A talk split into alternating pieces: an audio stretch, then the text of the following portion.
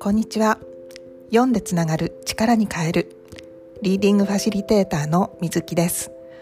ここでは私が読んだ本からの気づきや思考の変化をお話ししています。今日の一冊は10年後の子供に必要な見えない学力の育て方。木村康子著青春出版社。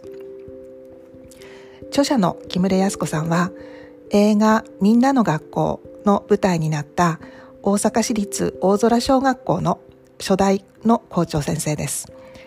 えー、木村先生の書かれたものはとってもわかりやすくてストンと腑に落ちるので子育て中のお父さんやお母さんそれから学校で働く人にぜひ読んでいただきたいと思いますこの本は2時間から3時間ぐらいで読み進められると思います、えー、この本では数字で測ることのできるのが見える学力。子供が自分の頭で考えて行動する力が見えない学力というふうに定義されています。大空小学校は公立の小学校なので、教室を走り回る子やじっと座っていられない子も普通に教室の中にいるんですが、不登校の子がいません。また、見える学力も高いそうです。その大きな要因は見えない学力を高めることを教員だけでなく保護者や地域の人そして学校の主人公の子どもたちと一緒に取り組んできたからです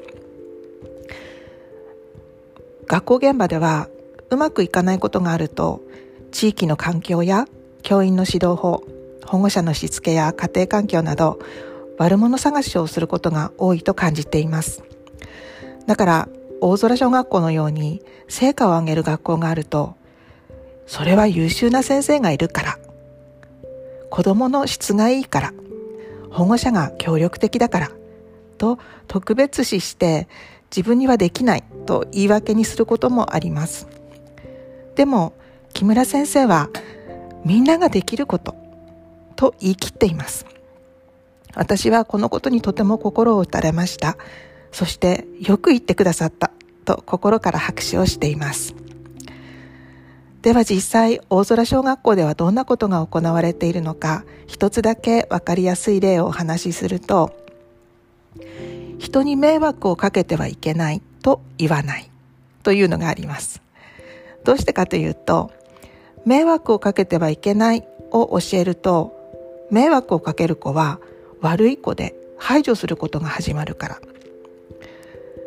迷惑をかける子を困っている子と捉え直してどうしたらその子が困らずに生活できるか。それを先生も子供も親も一緒に考える。それが考える力を向上させ共感する力や想像力を強化し、うん、見えない学力につながっていくんですね、私の友人は家庭内で3つの約束があると教えてくれました。えー、知る想像してみる対話する。この3つですが本当に素敵な約束です。そしてこれは学校でも大切なこと。